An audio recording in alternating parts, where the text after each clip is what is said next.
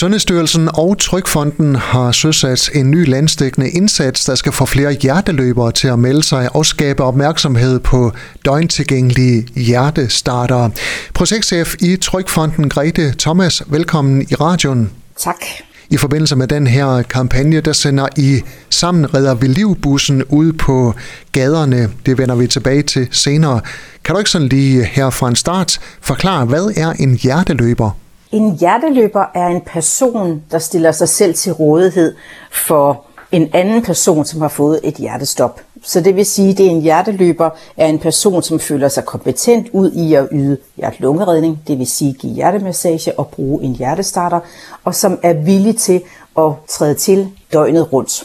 Hjerteløberen fungerer jo på den måde, at man downloader en app, der hedder hjerteløber.dk, og inde på den her app, der melder man sig så som hjerteløber, og så bliver man aktiveret af AMK, vagtcentralen, via et 112-opkald, når der er et formodet hjertestop lige i ens nærhed. Hvorfor skal man melde sig som hjerteløber? En rigtig god grund til at melde sig som hjerteløber, det er jo, at vi ved i Danmark, at vi har firedoblet overlevelsen over de sidste 20 år. Og grunden til, at vi har firedoblet overlevelsen af hjertestop uden for hospital, det er ganske enkelt, fordi vi er blevet det, vi kalder en tredje tilkultur i Danmark. Det er blevet fuldstændig almindeligt, at helt almindelige mennesker, når de ser en falde om med hjertestop på gader og stræder, så træder man til, giver hjertemassage, sådan så personen får en chance for at overleve igen. Men noget af det, som vi ved, det er det der med, at 75 procent af samtlige hjertestop, de finder sted i private hjem. Og der går vi jo ikke rundt som almindelige mennesker i andre folks private hjem og venter på, at nogen får et formodet hjertestop. Så derfor blev vi nødt til at organisere os ud af den her mulighed for at kunne træde til i private hjem. Så når man melder sig som hjerteløber, så er man jo en del af et system. Man er et supplement til det eksisterende beredskab, som vi siger.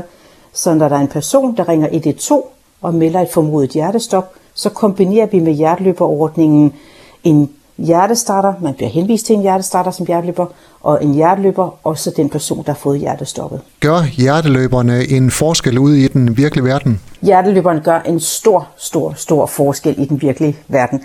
Øhm, præcis har vi, vi har fået firedoblet overlevelsen i Danmark over de sidste 20 år, og vi ved positivt, at hurtig hjælp med en hjertestarter og hurtig hjælp med hjertemassage, det virker. Så hvis man kommer ud før ambulancen og kan gå i gang, så giver man personen med hjertestop en stor mulighed for at komme tilbage til livet igen. Og det ved vi positivt, at det er lige præcis det, som hjerteløberordningen bibringer.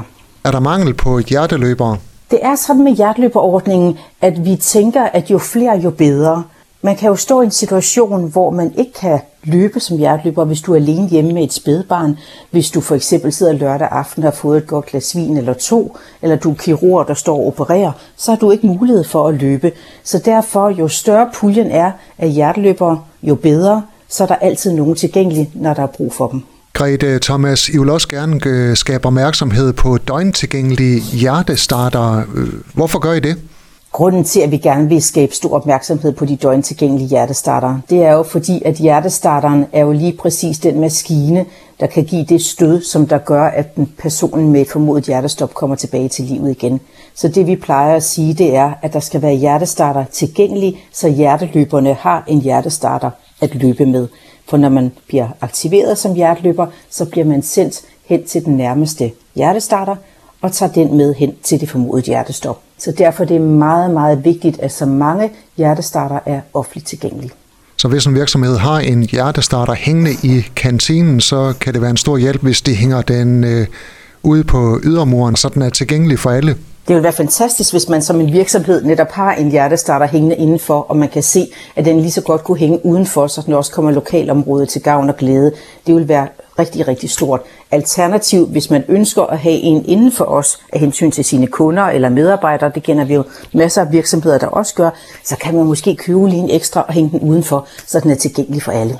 I forbindelse med den her indsats øh, for at få flere hjerteløbere og øh, skabe opmærksomhed omkring øh, døgntilgængelige hjertestarter, der sender I jeres Sammen redder ved liv-bussen ude øh, på de danske veje, og den øh, besøger Jørgen i to omgange tirsdag den 10. oktober på Professionshøjskolen UCN og på Sosonor. Hvad er formålet med den bus?